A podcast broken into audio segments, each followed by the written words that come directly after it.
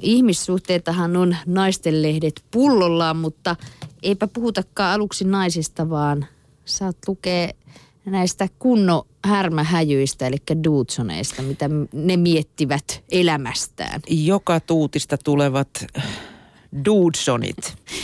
No sanat, jotka rohkaisivat, on, on otsikoitu tämä juttu ja Jukka Hildeen kirjoittaa, että elämäni motto on live hard, live your dream, eli elä täysillä ja elä unelmaasi. Näin tuon tekstin kymmenisen vuotta sitten tatuoituna australialaisen basehyppääjän jalkapöytiin. Olen siitä asti yrittänyt elää sen mukaan, se on tatuoitu käsivarteeni. Unelmointi on elämän hienoin asia. Ihmisten pitäisi enemmän uskaltaa tehdä asioita, joista he unelmoivat. Moni on tyytymätön, mutta ei uskalla tehdä mitään muutoksen eteen. Turvallisuus ei välttämättä tuo onnea, jonka, sen, jonka se toinen polku saattaisi tuoda. Täällä ollaan niin lyhyen aikaa, että myös negatiivisista asioista pitää päästä yli. Jos sattuu virheitä, otetaan niistä opiksi ja korjataan suuntaa, mutta jatketaan juoksemista täysillä. Näin siis Jukka, mitä sanoo sitten Jarppi? Moni viisas on puhunut siitä ajatuksesta, että uskalla olla oma itsesi. Olen elämässä päässyt ja joutunut monennäköiseen tilanteeseen. Niissä olen huomannut, että aina parhaiten selviää, kun on oma itsensä. Ei ole kovin kauaskantoista, jos lähtee esittämään jotain muuta. En koe, että minulla olisi ollut hirveästi tarvettakaan esittää. Ehkä nuorena olen yrittänyt olla kovempi jätkä kuin olen ollut ja toki Dudsoneissa on joutunut ylittämään omia pelkoja sekä fyysisesti että henkisesti. Monessa tilanteessa on pitänyt tsempata uskaltaa tehdä tätä.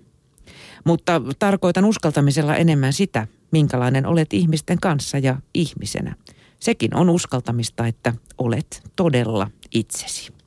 Näin filosofisiin pohdintoihin Dudsonit.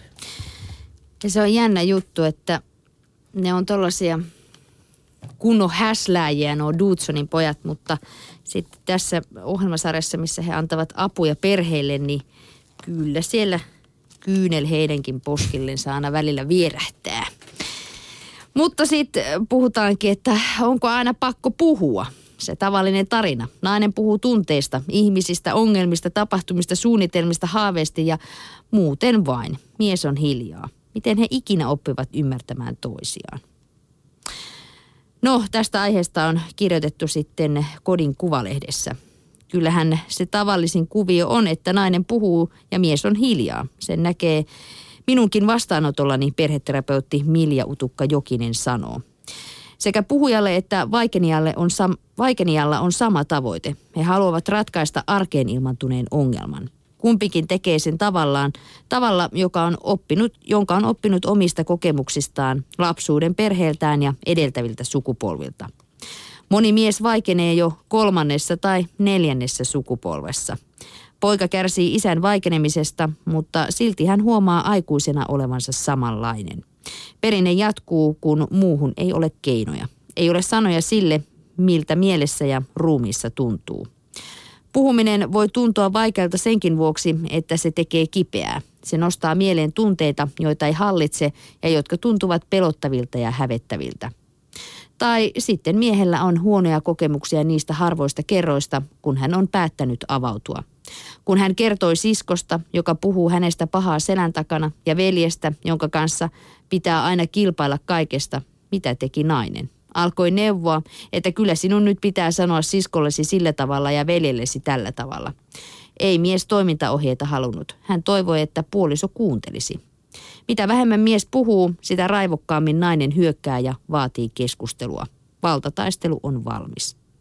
Kumpikaan ei pääse siihen, että oikeasti he kaipaavat toisiltaan jotain ihan muuta. Läheisyyttä, huomiota tai ihan vain sitä kuuntelemista. Puhumisen taidoissa on sukupolviero. Keski-ikäisillä ja vanhemmilla miehillä on ollut keinonsa paeta keskustelua, jos ei muuten niin vetäytymällä hakkaamaan halkoja.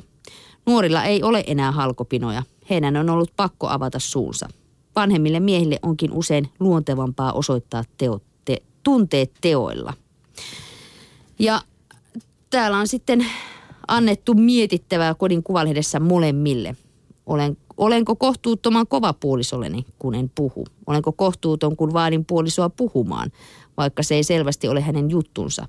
Voinko tehdä jotain toisin, kun vuosia jatkunut puhetulva tai vaikeneminen ei auta? Mistä me puhuimme seurusteluaikoina? Millaista meillä silloin oli? Mitä hyvää toisillamme, toisissamme näimme? Tällaisia kannattaa nyt sitten miettiä siellä kotona. Että puhutaanko vai eikö puhuta? Niin, molempi parempi tilanteen mukaan.